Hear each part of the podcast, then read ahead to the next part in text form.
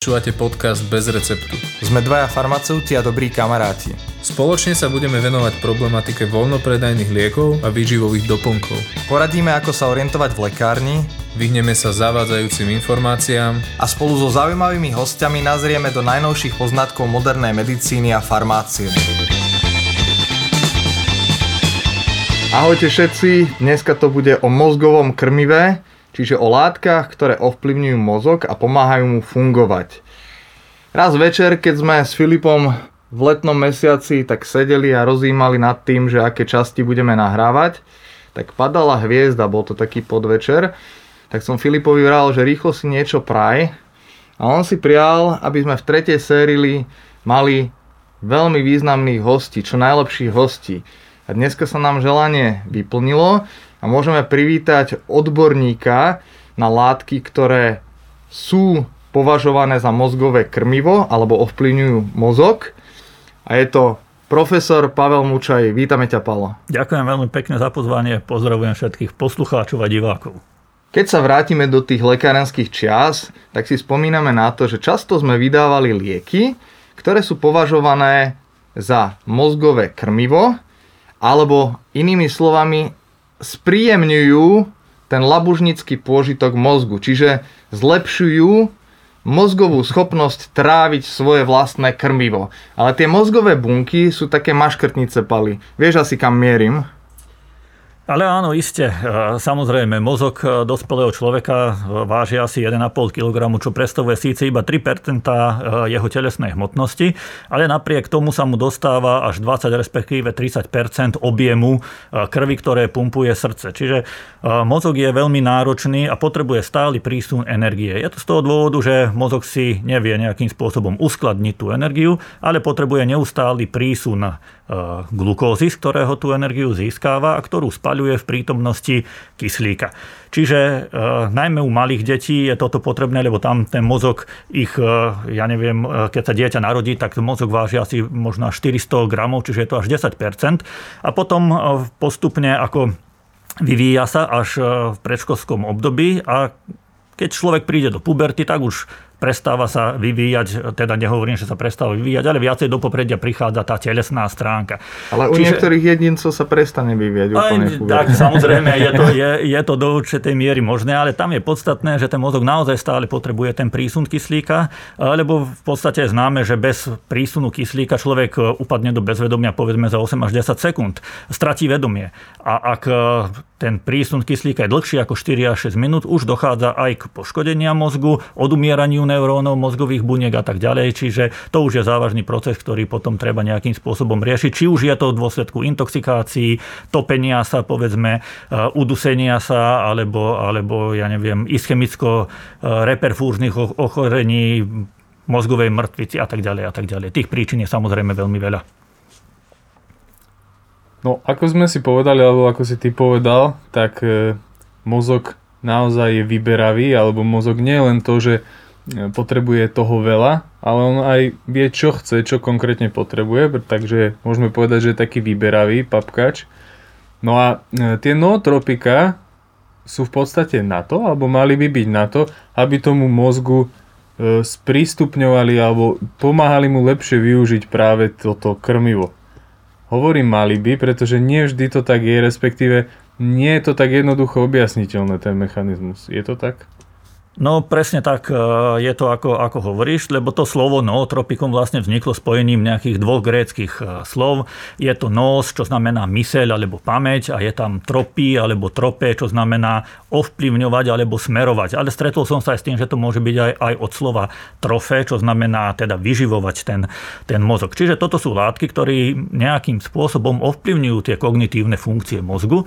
A to sú také funkcie, ktoré nám umožňujú vlastne sa prispôsobiť neustále sa meniacim podmienkam prostredia. To znamená, e, ovplyvňujú myseľ, pamäť, koncentráciu, integráciu týchto, týchto pochodov v mozgu a tak ďalej. Ale to všetko za podmienok takých, že vlastne nevyvolávajú ani návyk a nevyvolávajú ani eufóriu. Ale keďže tých e, vplyvov na mozog a, a vplyvov na to, na, na pamäť a na koncentráciu a tak ďalej je strašne veľa. Toto boli tie klasické nootropika, ktoré by mali zvyšovať nejakým spôsobom prekrvenie, utilizáciu glukózy a tak ďalej, ale existujú aj chronické ochorenia typu Alzheimerovej choroby a liečivá, ktoré sa potom vyvíjali na, na tieto chronické ochorenia a poškodenia mozgu, e, dostali názov napríklad kognitíva, kam patria napríklad inhibítory acetylcholín esterázy, a potom je tam ešte jedna skupina tzv. neuroprotektív, čiže to sú látky, ktoré nejakým spôsobom chránia mozog pred rôznymi, eh, pred rôznymi vplyvmi škodlivými, či už je to eh, vplyv alkoholu, či už je to vplyv ťažkých, alebo kovov, povedzme hliníka, či už sú to tieto spomínané ischemicko-reperfúzne poškodenia a tak ďalej a tak ďalej. Ale treba eh, jedným dychom aj povedať, že toto je také farmakologické členenie a keďže je to skupina alebo podskupina psychofarmák, tak e, bavíme sa o liečivách a treba povedať, že vždy by mali byť pod dozorom alebo vydávané, predpisované lekárom, tak aby bol ten pacient pod dozorom odborným a dohľadom lekára. Čiže nechajme teraz bokom túto skupinu liečiv, ktoré sú určené napríklad na liečbu stareckej demencie alebo Alzheimerovej choroby. A poďme do lekárne, predstav si, že si za pultom, si lekárnik a teraz ti príde zdravý človek, ktorý z nejakého dôvodu má potrebu ovplyvňovať svoj mozog alebo chce ovplyvniť svoj mozog a chce si kúpiť nejakú molekulu, ktorá by mu mala zlepšiť funkciu mozgu. Čiže ak predpokladáme, že ak náš mozog sa dobre alebo lepšie vie napapať, tak bude lepšie fungovať a naše kognitívne schopnosti budú ako keby zlepšené? Má zmysel pre zdravého človeka zvyšovať výkon mozgu, ja to poviem v úvodzovkách, takýmto nootropikom, alebo majú význam tieto látky, alebo má význam používať tieto látky takýmto spôsobom u zdravých ľudí? Dobre, ak sa bavíme e, na tému nootropík a poďme tú, tú definíciu tých nootropík e, povedzme trochu širšie, poďme ju nejako voľnejšie, pozrieme si najmä internet alebo anglosaskú literatúru, tak sa dostávame do skupiny tzv. lifestyle drugs alebo, alebo liečiv, prípravkov ovplyvňujúcich životný štýl, povedzme a e, dostávame sa do oblasti e, doplnkov výživy, ktoré slúžia, ako si už spomínal, práve e, zdravým ľuďom, aby získali nejakým spôsobom, povedzme, prevahu nad svojou konkurenciou, ako môžem tak povedať, ak sa bavíme o študentoch, povedzme, a tak ďalej. Nad svojim chcú... profesorom. Áno, napríklad, ale to je, v zásade je to jedno, lebo, lebo chcú si nejakým spôsobom zlepšiť tie kognitívne svoje funkcie. Dostávame sa do off-label použitia liečiv. Z toho dôvodu je to taká nejaká, by som povedal, sivá zóna použitia, lebo všetky tieto liečivá boli vlastne vyvíjané na to, aby ovplyvňovali nejaký patologický stav. Či už je to poškodenie mozgu, či už je to ovplyvnenie Alzheimerovej choroby, či už je to, ja neviem, ovplyvnenie nejakých iných patologických stavov, ktoré, ktoré sa vyskytujú, ale ako následok tohto použitia sa objavilo, že zlepšujú aj tieto kognitívne funkcie a čuduj sa svete, hneď bolo nové použitie v podstate nejakým spôsobom zaužívané a je, je na svete a môžeme sa s ním bežne stretnúť. S týmto liekom ho sa hovorí aj smart drugs, to je taká trošku, by som povedal, také triky, taká, taká slovná hračka, lebo neviem, že či tu lieky, či, či keď ich berieme, budeme múdrejší, alebo sme múdri, že ich berieme, ale v podstate, keďže som povedal, že sú to voľno dostupné a oni sa nachádzajú na internete, internet je plný toho, čiže a sme ľudia takej povahy, že sme konzumní, potrebujeme, sme takí veľmi povrchní, by som to povedal.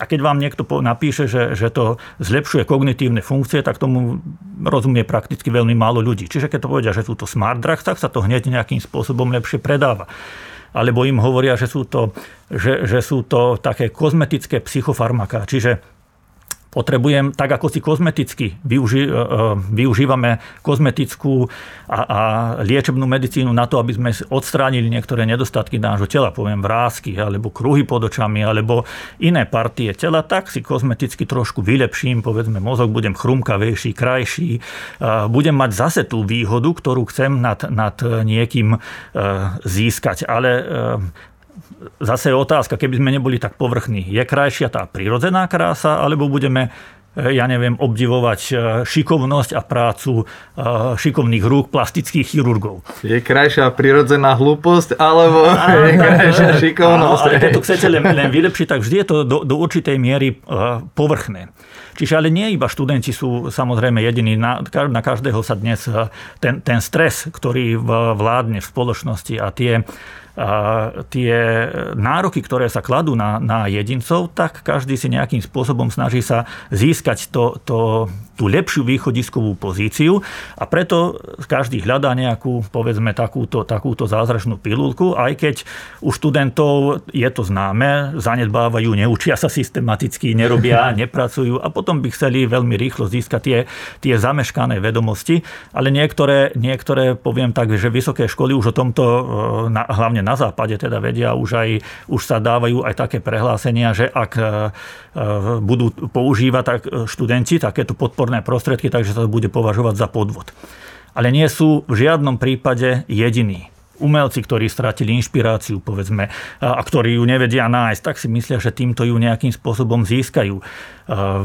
Armáda. Armáda je obrovský Eh, obrovské zákazky sú z armády, lebo každý potrebuje nejakého super vojaka. Máte analytikov armádnych, máte vojakov v nasadených misiách, máte, máte ja neviem, eh, obsluhovateľov dronov a tak ďalej, ktorí v tých podmienkach, ktoré na boisku vládnu, potrebujú nejakým spôsobom zvýšiť svoju koncentráciu, zvýšiť svoju výkonnosť a tak ďalej a tak ďalej. Čiže to nie je, známa, toto nie je neznáma vec. Toto je bežné, aj keď e, nie vždy sa používali na to nootropika, ale najmä stimulancia sa na to používali. Veď známe sú Uh, fakty z druhej svetovej vojny, že nemecká armáda používala pervitín na to a tí vojaci necítiac hlad, necítiac strach, necítiac únavu, v tých začiatkoch toho Blitzkriegu sa im veľmi dobre darilo. Druhá vec je, že potom uh, sa stali aj závislými na týchto látkach a tak ďalej.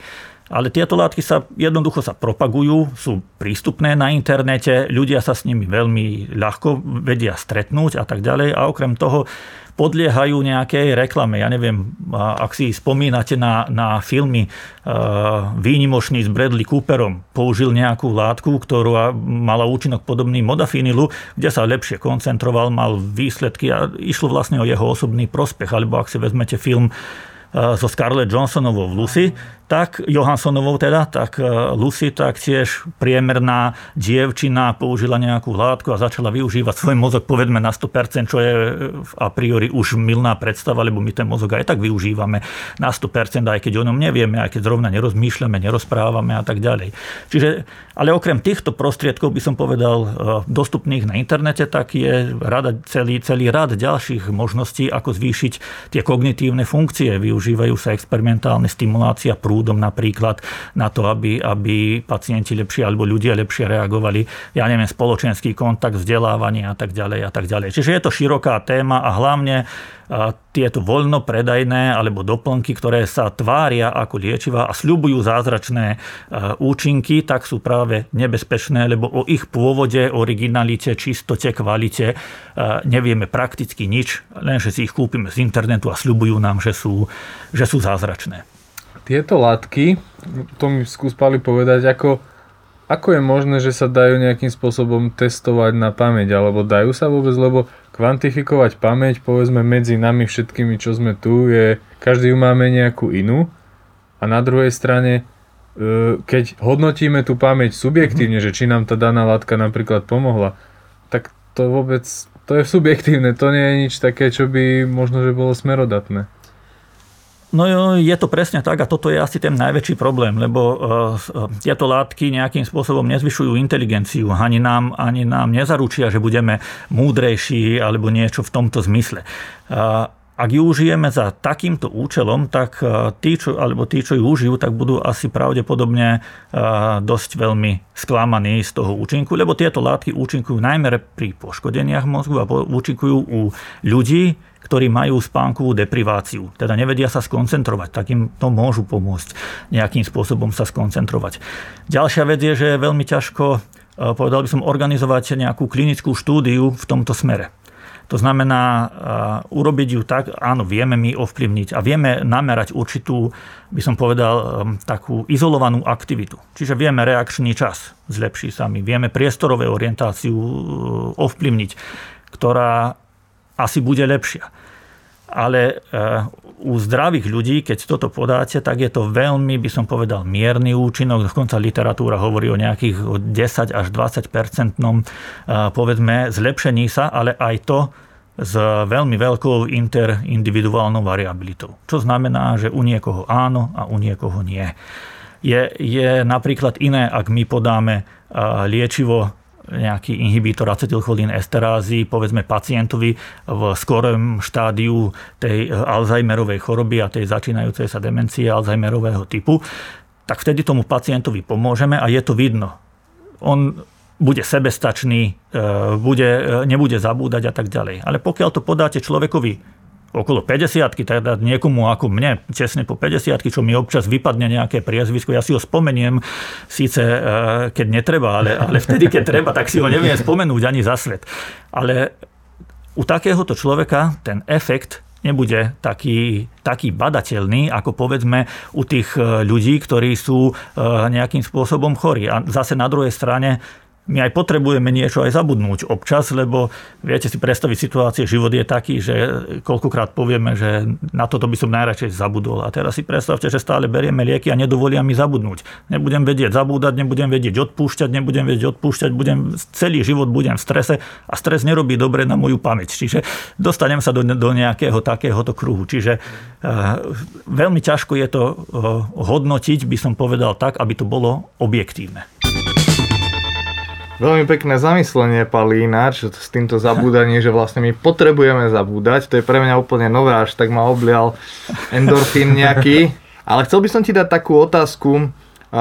povedzme, že sme uzavreli tú prvú časť, že nootropika OK, že z časti účinkujú aj na zdravých ľudí, ale je tam nejaké riziko toho, že ak si budem ja objednávať niečo neoverené z internetu, kadejaké mixtúry, mixy rôznych molekúl, hrozí mi tam aj vznik nežiaducich účinkov rozhodne, hej? Nejaké. Chcel by si sa ešte dotknúť tých nežiaducich účinkov, alebo to nebudeme teraz tu strašiť? Môžeme sa ich e, dotknúť aj, môžeme sa ich dotknúť teraz, môžeme sa ich priebehu možno e, toho ďalšieho rozhovoru. Samozrejme, e, najväčšie nebezpečenstvo internetového predaja je to, že nemáme nad ním kontrolu. Čiže tento trh je absolútne deregulovaný, absolútne nevieme, čo kto predáva, nevieme o tom výrobcovi, e, sam, niektorí výrobcovia sú známi, nechcem dávať všetkých do jedného vreca, ani, ani náhodou, Bože chráň. Ale vo veľkej e, miere prípadov nevieme o tom prípravku nič. Nevieme o jeho kvalite, nevieme o jeho čistote, nevieme ani o jeho účinkoch. Vieme len to, čo nám dotyčný výrobca napíše. A toto je, toto je práve to veľké riziko, ktoré e, hrozí a ktoré najmä e, deti, ktoré dnes sú na internete bežne a vedia, ovládajú internet a, a tieto technológie informačné ďaleko viacej ako my, nie sú schopní komplexne a kriticky posúdiť nebezpečie, ktoré vlastne hrozí z, e, z použitia takýchto látok alebo používania takýchto látok. Dobre, dotknem sa už teda tých o, druhých otázok v druhom slede a to už sú konkrétne molekuly. My poznáme strašne veľa látok, ktoré by sme mohli zaradiť pod slovo nootropikum, ale budeme sa venovať iba zo pár látkam, ktoré považujeme za najvýznamnejšie, najpredávanejšie a také, čo ľuďom aj niečo povie ten názov. Takže ginko dvojlaločné, ginko biloba inými slovami. veľmi zaujímavé je to, ako sa píše to ginko, to môžeš Pali povedať tak ginko ako také je, rastlina je zaujímavá samozrejme ako, ako celá už len tým, že sa hovorí, že je to fosília, teda jej fosílie boli nájdené ja neviem 100 alebo 200 miliónov rokov dozadu, takže žila na Zemi už, už od pradávna. Celý strom je zaujímavý, on je taký pekný solitér v parku, môžete ho mať samostatne, môžete ho mať viacej stromov vedľa seba s veľmi zaujímavými listami. Tie listy teda sú dvojlaločné, sú predelené zelené, majú tvár nejakej, ako, ako otlačok kačičej nožičky, povedzme v blate, alebo, alebo v snehu, alebo čosi podobné. A ten samotný názov, ako aj celá rastlina, pochádza samozrejme z Číny a, a ten názov je nejaká skomolenina, slova yin kvo a možno som to aj ja skomolil ešte teraz, ešte viacej, ako, ako to je dokumolené už doteraz. A to jinkvo znamená e, strieborný plod. Čiže on má, toto je strom, ktorý má také plody, ktoré sú jedle, keď sú a majú taký, taký strieborný povlak na sebe. Vyzerá to ako, ako marhuľka, keď je menšia, ešte, ešte zelená, ale je to strieborné a keď sú zrelé, oni sú jedle. A čo nás ale zaujíma, samozrejme sú jeho obsahové látky, lebo aj to použitie vychádza z, vlastne z tradičnej čínskej medicíny a táto rastlina je veľmi dobre preskúmaná už má svoju monografiu v rámci HMPC, čiže e, a to použitie je dané jednak aj ako na základe tradičného použitia, čiže toho dlhodobého používania, kde sa neoverujú tie, tie jednotlivé účinky, ale je známe aj jeho well established to znamená dobre, zaužívaný, e, dobre zaužívané liečebné použitie, kedy sa používa práve ako, ako kognitívum, teda ako, ako nootropikum na, na kognitívne funkcie, ktoré, ktoré zlepšuje. No a čo sa týka tých obsahových látok, samozrejme tie sú, tie sú také špecifické. Sú tam flavonoidy, tieto extrakty, je známy EGB 761, teda extrakt e, ginkgo biloba 761, ktorý je štandardizovaný na obsah flavonoidov. Je tam od 22 do 27, čiže priemer je 24% flavonoidov, ktoré ale treba povedať, že sa líšia od, od bežných flavonoidov. Sú, tak, sú tam jednak bifla, biflavonoidy, teda dve flavonoidné jadra a glikóny spojené nejakým spôsobom k sebe. Aby som nezachádzal do Ale povedz tie, tie no. také špecifika, že, že ako, ako možno čo si, na čo si dávať pozor teraz, keď sme pri tých štandardizáciách? Lebo my vieme, že nie je obsah flavonoidov ako obsah flavonoidov. Práve to chcem povedať, že tieto obsahové látky sú, sú špecifické. A špecifické sú uh, tým, že ako tie sekundárne metabolity, ktoré tam sú, ako vyzerajú. Čiže bavíme sa o tých uh, diterpénoch, ktoré tam sú, bilobalidy a ginkolit a bavíme sa o flavonoidoch. Okrem toho sú tam ešte niektoré látky, ktoré nie sú žiadúce. A sú to najmä ginkolové kyseliny. To sú organické kyseliny, ktoré majú taký 13, 15, 17 uhlíkatý zbytok a oni sú veľmi alergénne. Teda majú veľký alergénny potenciál a musia sa z toho extraktu odstrániť práve toto je dôležité, že aby si ľudia náhodou nezamienali, ja viem, že tie, e, tie doplnky výživy alebo lieky sú relatívne drahé a že ginko niekde rastie a urobíme si z toho, neviem, tie listy zomelieme, vysušíme, urobíme si čaj, tak v žiadnom prípade, lebo e, nebudeme tam mať dostatok tých účinných látok a naopak môžeme si spôsobiť alergickú reakciu. Ten proces extrakcie, ktorý, ktorý je u toho EGB 761 extraktu, je veľmi špecifický a zahrania až do 30 rôznych separačných krokov. A v priebehu týchto 30 krokov dochádza k zahusteniu účinných látok a k odstráneniu tých nežiadúcich látok. Čiže toto za, poviem, takých bežne domácich podmienok nikdy nedosiahneme. Takže e, nie je neodporúča sa nejakým spôsobom skúšať robiť niečo doma týmto e, tak, aby sme, aby sme ušetrili, povedzme, alebo, alebo niečo podobné. Ale existujú, toto je pri liekoch, samozrejme, ale existujú aj doplnky výživy, ktoré obsahujú tento extrakt a tu môže byť kameň úrazu, lebo e, niektorí, povedal by som, že takí e, nepoctiví výrobcovia obchádzajú toto a poviem to tak, že doplnia síce ten obsah flavonoidov na tých 24%. Ale to nie sú tie flavonoidy špecifické, ktoré sú charakteristické pre ginko. Čiže kúpia e, alebo zoženú nejakým spôsobom kvercetín, ktorý je ubikvitárny, všade prítomný, je lacný dajú ho do toho prípravku, splnia podmienku 24% flavonoidov, lebo sa to dokazuje skupinovými reakciami a nie špecificky každý, každý flavonoid osobitne. Budú tam 24% flavonoidov, ale úplne iných a úplne s inými účinkami ako tie, ktoré majú flavonoidy a, a tie, tie trilaktóny terpénové, ktoré tam sú, úplne iné účinky bude mať ten extrakt alebo ten prípravok ako prípravok naozaj, ktorý obsahuje ten extra ginko bilobe 761. Aké dávky sú u ginka môžeme povedať, že terapeuticky účinné. A ako dlho ho treba užívať na to, aby sa teda nejaký efekt dostavil?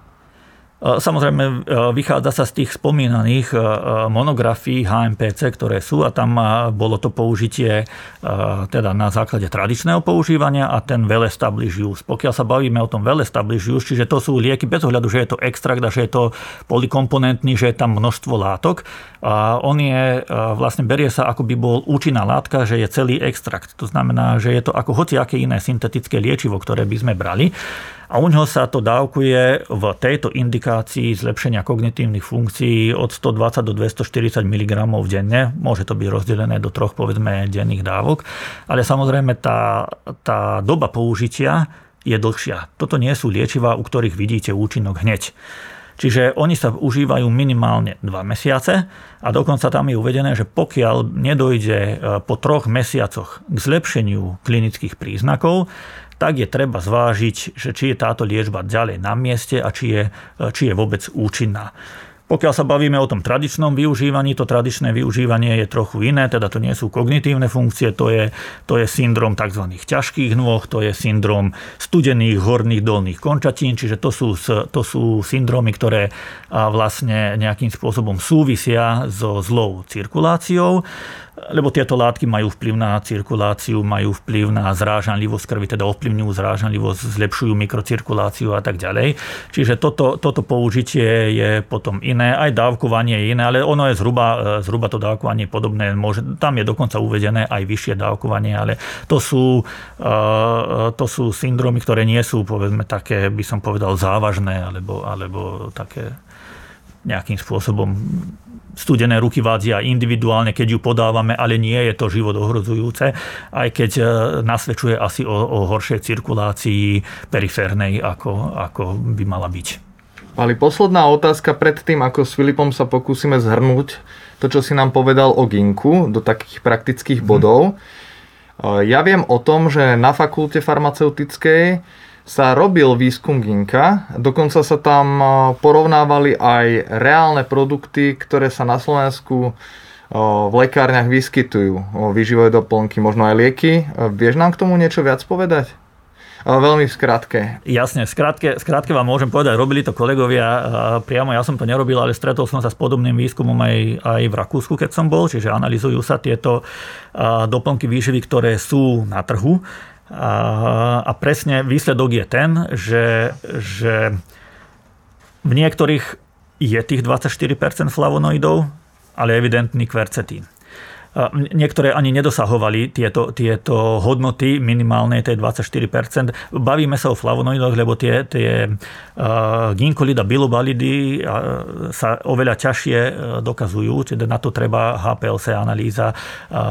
Nie to, tie skupinové reakcie na to nie sú také ľahké. Väčšinou sa robia skupinové pre flavonoidy, lebo to je naozaj relatívne jednoduchá reakcia aj s veľmi ľahko očítateľným výsledkom. Ale keď to rozmeníme na drobné, tú, tú skupinovú reakciu, tak zistíme, že to nie sú flavonoidy, ktoré by tam naozaj mali byť. Takže skúsime to zhrnúť pre vás, že čo sme sa vlastne dozvedeli, alebo ako tomu rozumieme my. Ja som sa dozvedel, že ginko je účinné, je účinné vo viacerých indikáciách. My keď sa rozprávame o tom mozgovom krmive, vieme, že ginko musíme užívať nejaký ten čas, nejaký ten piatok. Musíme ho užívať v dávke, dennej dávke 120 až 240 mg. Môžeme si túto dávku dennú rozdeliť do viacerých uh, dávok, dávok denných. Povedzme po 80 mg 3 krát. A ak by sme mali ísť do lekárne a pozrieme sa na to spektrum prípravkov Filip, aký prípravok by si ty volil? Liek. Presne tak, liek. Pretože tam je ten extrakt, ktorý si ty nazval E... EGB, 7, to je extrakt ginkgo bilobe Aha. 761, čiže to je skratka EGB 761 a z toho sú vlastne potom robené tieto lieky, ktoré sú. Ja by som možno ešte len dodal ako tým, že je to well established use.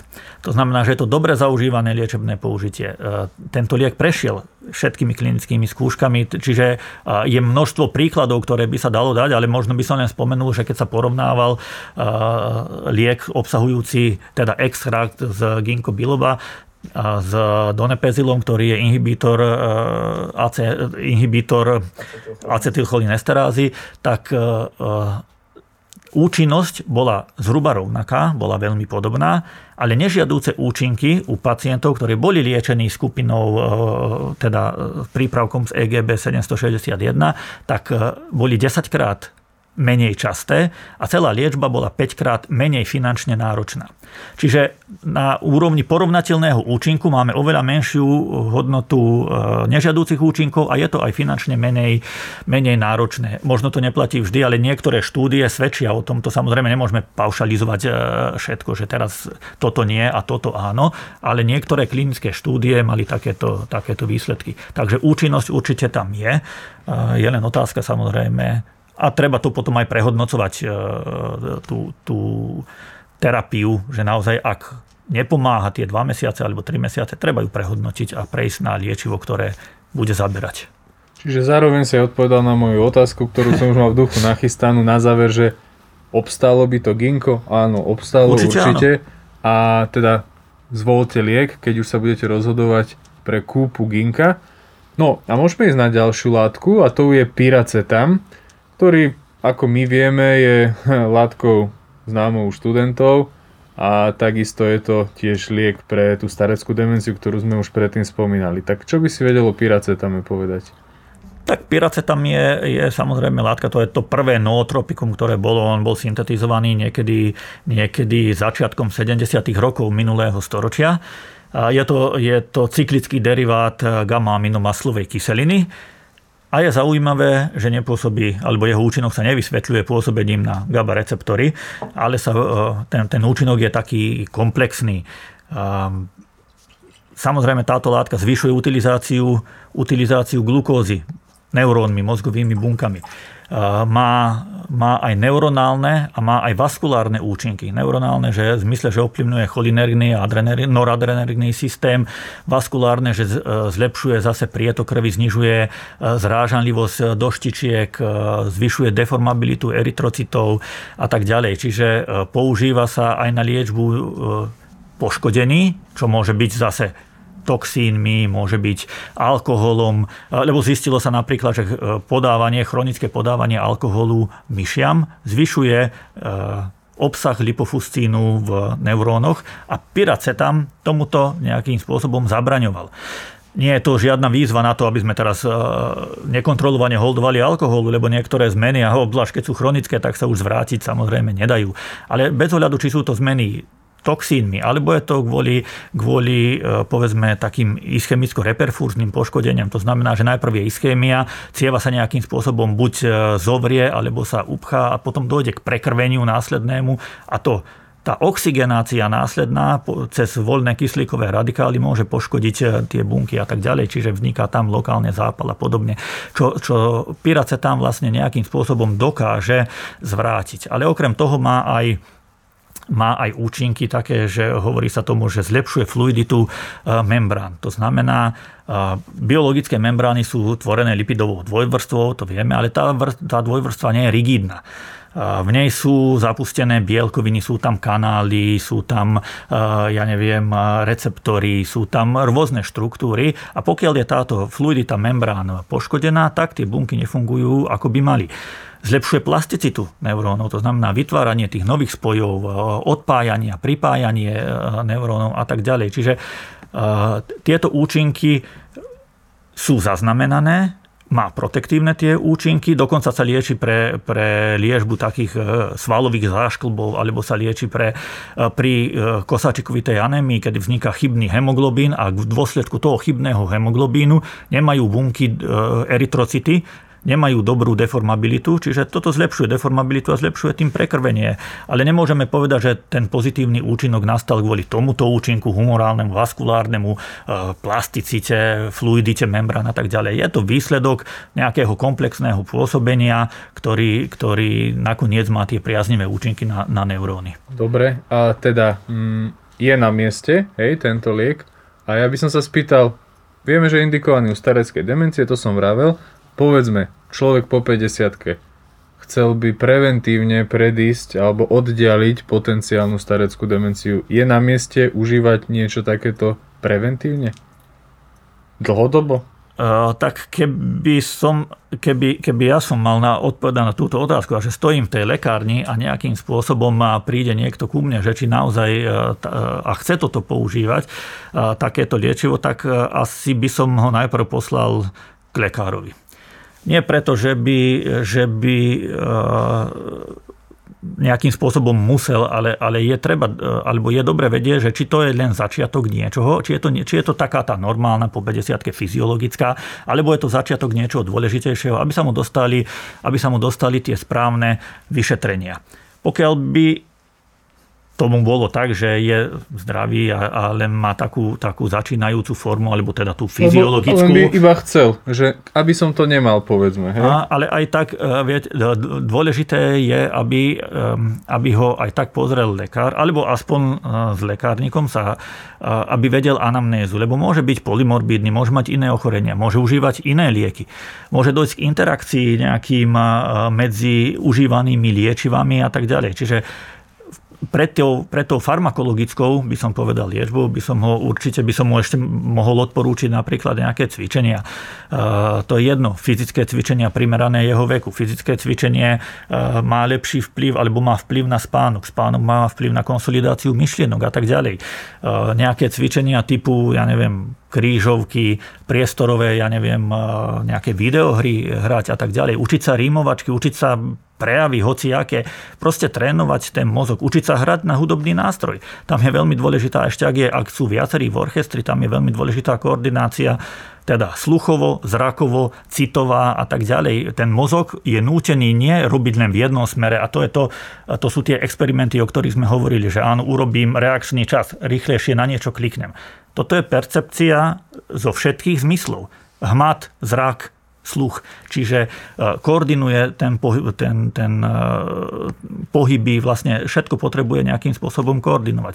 Čiže ak by prišiel, že niečo chce užívať, tak po dôkladnom vyšetrení, že áno, je zdravý, nemá, neberie iné lieky a tak ďalej, cvičiť sa mu nechce, ale potom ak chce brať nejaké lieky, tak, teda nejaké prípravky, určite lieky, nešiel by som do doplnkov výživy, lebo tie, síce oni, viete, na internete sa zase stretneme s tým, že je, to, že je to Viagra pre mozog. Áno, má to nejakým spôsobom sprúžitú činnosť mozgu, ale môžu to byť stimulancia, ktoré môžu byť škodlivé, alebo vám povedia, že to je to, čo sú steroidy pre svaly, tak tieto látky sú pre mozog.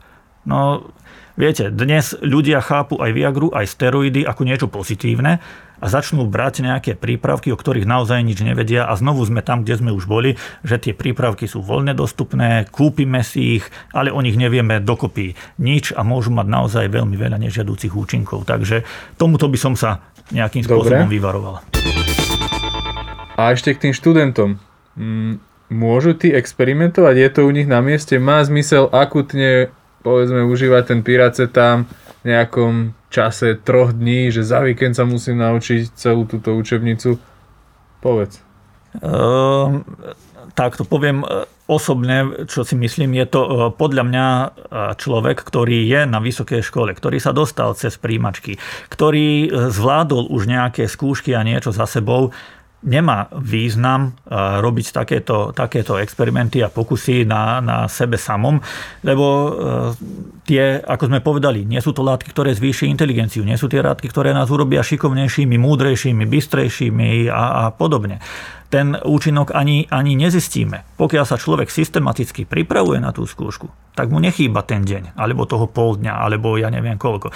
To je väčšinou a preto sa to aj nazývajú, že lifestyle drugs, lebo je to e, životný štýl. Jednoducho, ja ponocujem, neučím sa, nerobím systematicky a vtedy mi ten deň chýba a potrebujem sa nejakým spôsobom sústrediť, e, alebo teda niečo, čo mi pomôže sústrediť sa, tak áno, zoberiem povedzme nejaké takéto látky, pomôžu mi, ale má to vždy to má nejakú aj druhú, aj, aj odvrátenú stranu mince to môže mať. Takže osobne za to nie som a nemyslím si, že takéto krátkodobé použitie študentovi zlepší e, študijné výsledky.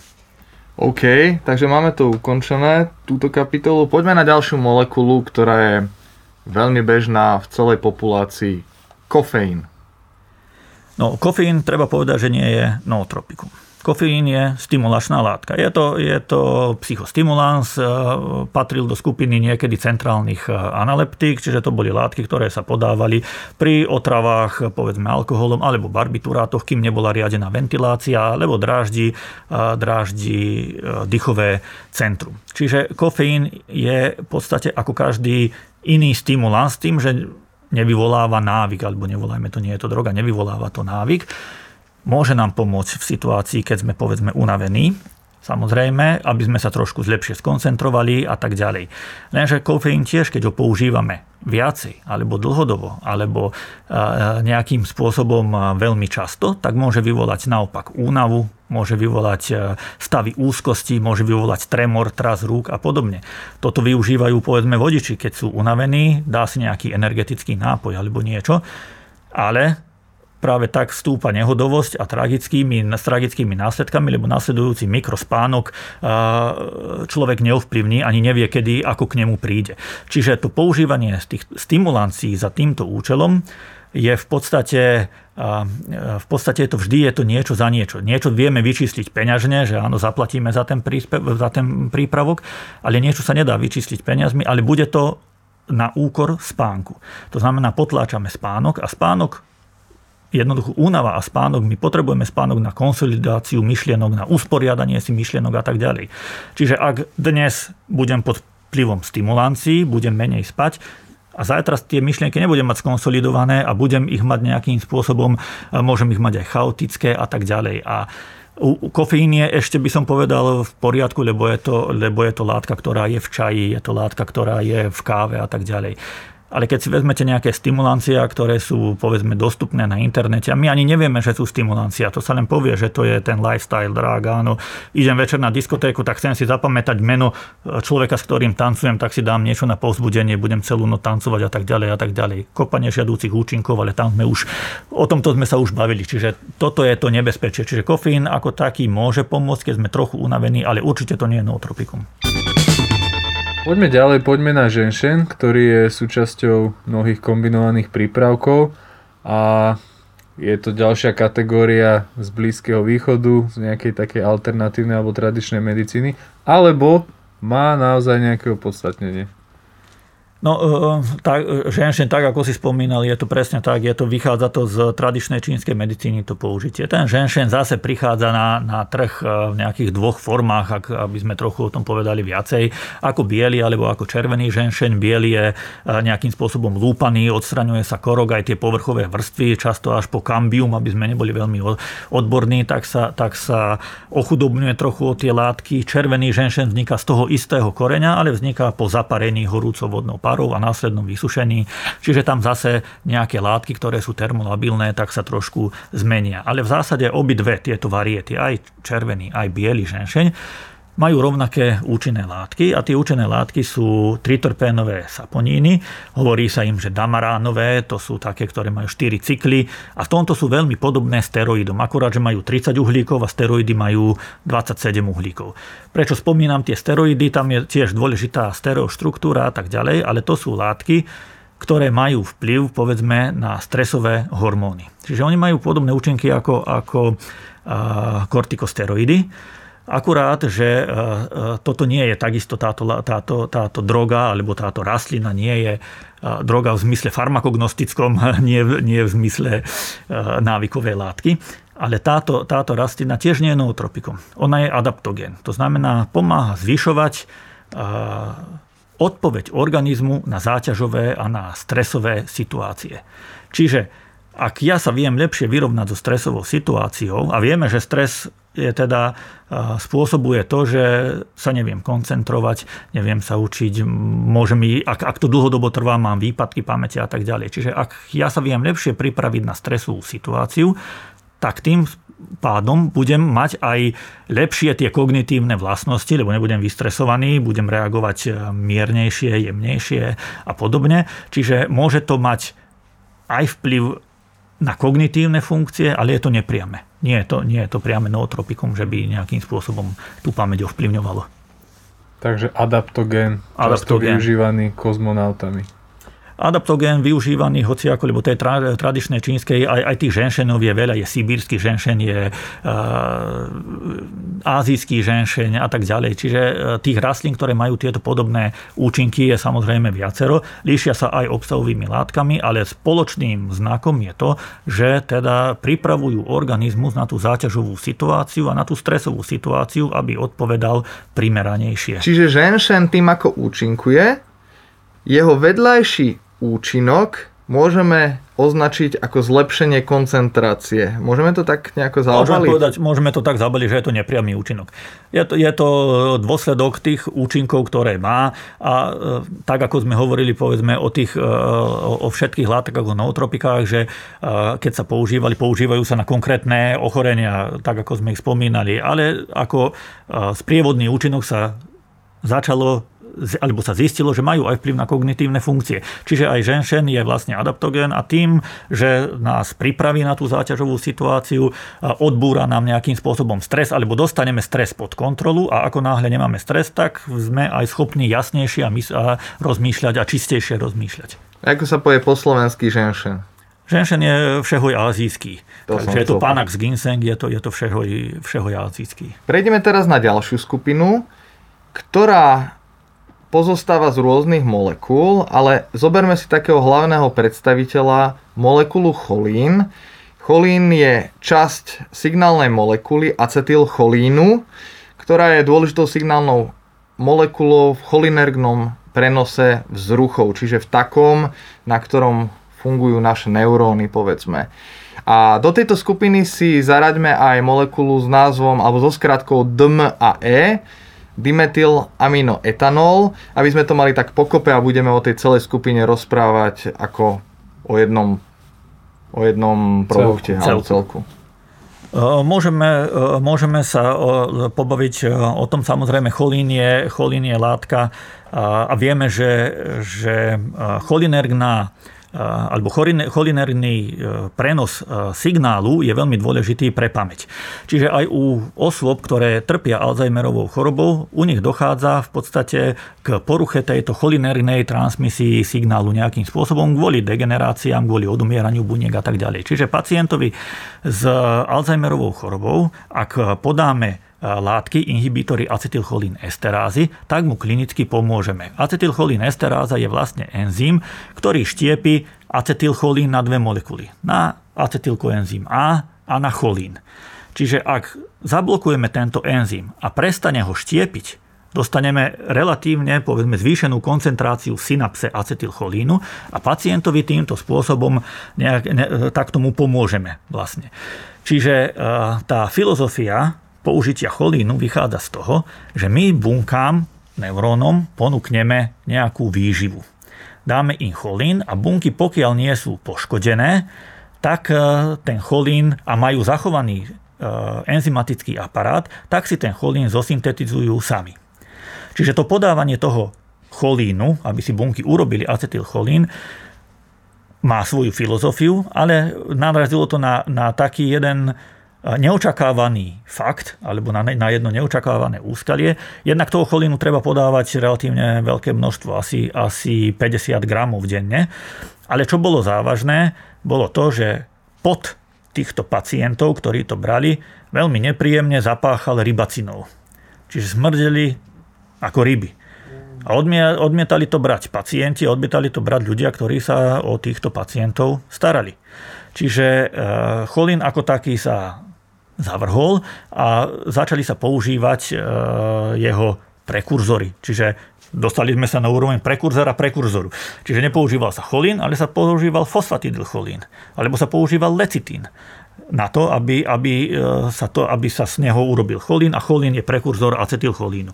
Takže to je taká, taká kaskáda. Ono to má trochu e, aj, aj racio, lebo v experimentoch bolo zistené, že keď sa podávalo e, gravidným samiciam potkana alebo, alebo myši, keď sa podával cholín, pred narodením mládatiek a ešte aj postpartum, teda po narodení, matkám sa podávalo a, a teda tie mláďatá to dostávali v potrave materského mlieka alebo v podobe teda materského mlieka.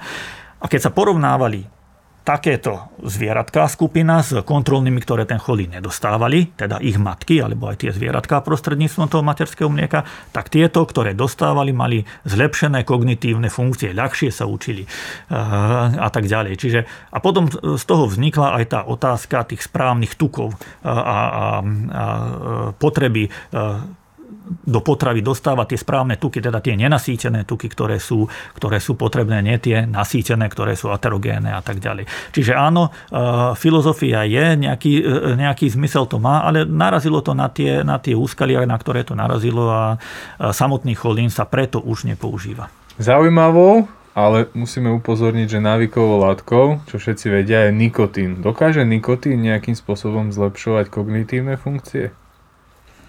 No, ja by som to dodal, že nie len, nie len návykov, ale nikotín je veľmi toxickou látkou, takže ako taký nikotín sa nepoužíva, on je samozrejme súčasťou povedzme tabakových listov alebo, alebo listov a, a všeobecne rastlín čelade solanáce, ktoré sa, ktoré sa vyskytuje.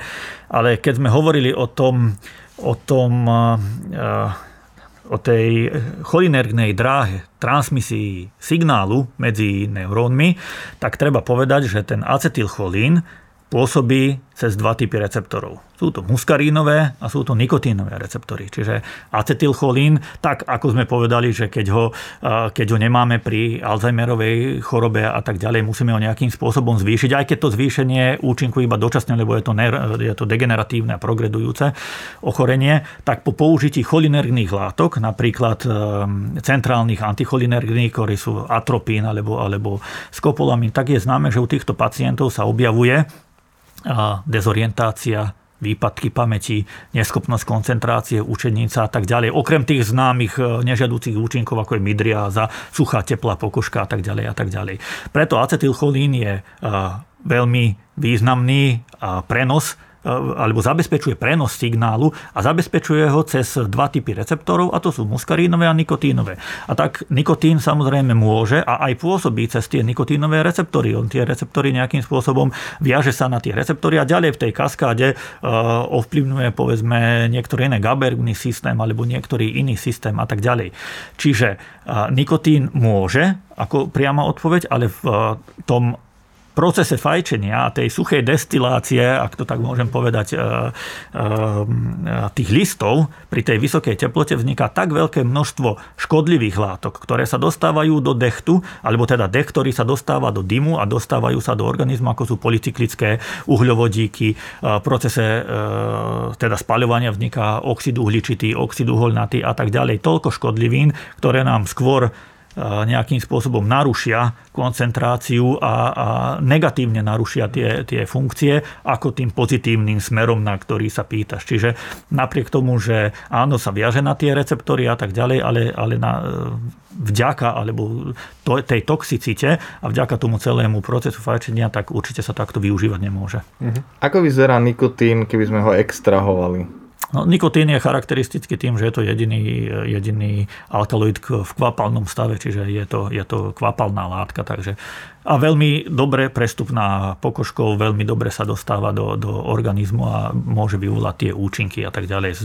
So svojím polčasom, ktorý je zhruba 30 minút alebo niečo na 30 minút, ak sa nemýlim. A to je to, že ten, ten fajčiar každú pol hodinku si potrebuje tú cigaretu ísť zapáliť, lebo mu chýba tá jeho nejaká dávka. Čiže nikotín napríklad teraz sú moderné také tie vankušiky pod jazyk, kde je v tej podobe, čiže nedostávame tie dechty, tak tam je to ako? Tam som smeroval, chcel som pokúšať, no. Však chceme ho tu využiť. či, či je to podjazyk, alebo, alebo sú, to, sú to nikotínové náplaste. Uh, ide o to, že v podstate uh, ide o odvykanie od fajčenia. Je to proces, ktorý je návykový, nikotín je tá látka, na ktorú si človek navykne a tak ďalej a zmysel tých náplastí je v tom, že áno, dáva, postupne sa znižuje dávka nikotínu, aby, alebo ani, ani jedna návyková látka, ak ju človeku odoberieme okamžite, tak má tie svoje nežiadúce účinky, ktoré sú známe a niekedy sú viac a niekedy sú menej sa prejavia. Známe sú tie, tie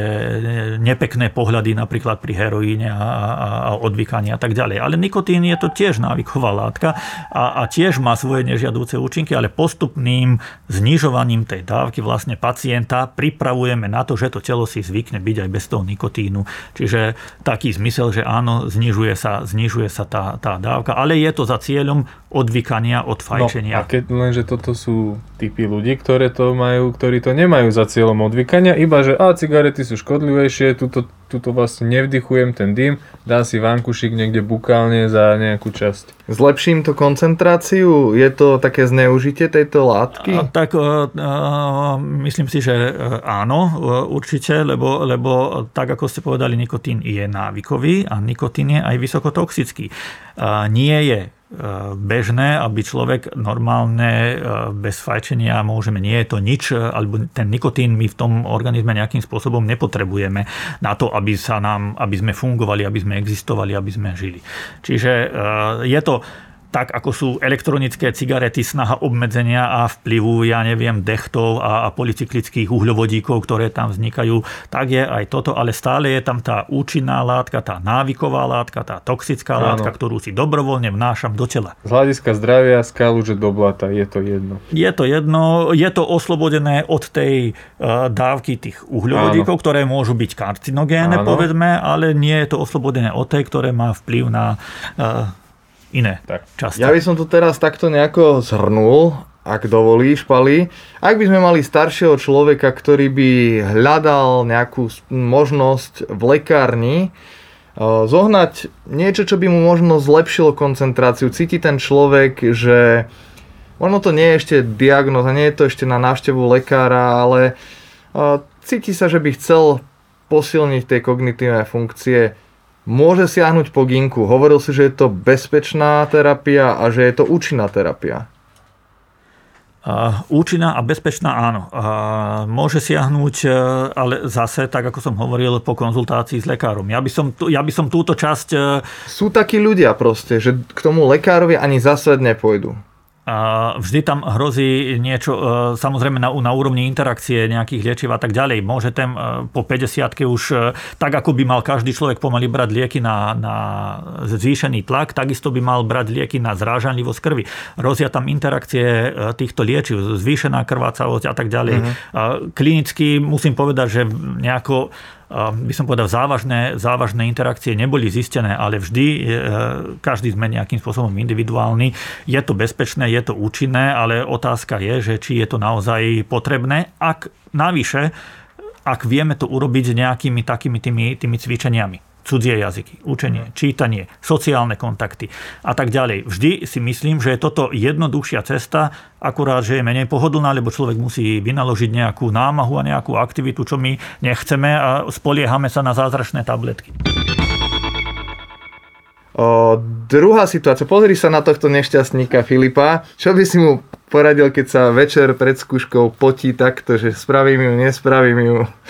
A akú molekulu by si jemu odporučil? Samozrejme, hypoteticky. Samozrejme. Ja sa systematicky pripravujem predsa, nie? Presne. A čisto hypoteticky, ak sa máme o tom baviť, tak, eh, tak, je, tak, tak to je naozaj zapeklitá otázka a veľmi ťažká otázka. Ale si myslím, eh, keďže viem, Rado, že aj ty si sa dal na postgraduálne štúdium, takže si myslím, že chceš získať nejakú radu a skrývaš sa za Samozrejme. Filipa. Ale, ale musím vám povedať, že teda, eh, dobre, že ste sa dali na štúdium, lebo je, zase je známe, že, že vzdelávanie má vplyv nielen na spoločenský status, na zárobok, na životný štýl a tak ďalej a tak ďalej, ale má vplyv vplyv aj na, aj na inteligenciu a s každým rokom vzdelávania rastie hodnota IQ priemere o 2,7 bodu. Čiže ak sa budete dostatočne dlho vzdelávať, tak si budete uchovávať svoje, svoje kognitívne funkcie. Ale na finančný, ja, na finančný status, ale inverzný vzťah, hej? Uh, ako kedy, ale v, v normálnych krajinách, ak sa to dá povedať, alebo nie. Vo vyspelých krajinách je to tak, že či má človek lepšie vzdelanie, tým má lepšiu pozíciu, s lepšou pozíciou ide lepší zárobok a vyšší životný štýl. Takže uh, asi, asi takto. Ale ja, ja viem, že vy, uh, keďže vás veľmi dobre poznám, chlapci, viem, že nepotrebujete nejaké, nejaké takéto podporné látky, ale, ale dám vám jednu radu za to, že ste to vy. nebude tu nová rada a je to učiť sa, učiť sa a učiť sa. Čiže, čiže musíte trénovať mozog. Lebo netrénovaný mozog je zhruba to isté, čo netrénovaný imunitný systém. Tak ako sa imunitný systém, ktorý nie je trénovaný, nevie vynájsť a, a, a rozlíšiť spleti antigénov, ktoré na ňo útočia zo všetkých strán, tak ani net, netrénovaný mozog sa nevie a, nejakým spôsobom v mori informácií zorientovať, poznatkov a tak ďalej. Čiže mozog musíme trénovať. Druhý faktor, ktorý, ktorý je potrebný, je motivácia. Tu máte. To ste už dokázali len tým, že ste dali prihlášky. Čiže máte motiváciu, ale motiváciu vám žiaden liek, neliek, doplnok nedá.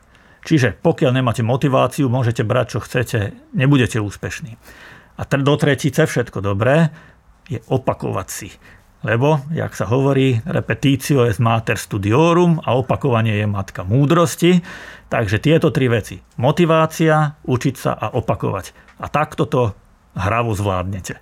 Toto nepotrebuje ďalší záver. Asi tak. Lúčime sa s vami. Ďakujeme, Pali, že si bol s nami dneska. Díky moc. Ďakujem veľmi pekne za pozvanie. Čaute. Dovidenia. Veríme, že sa vám tento diel páčil a vypočujete si nás aj na budúce.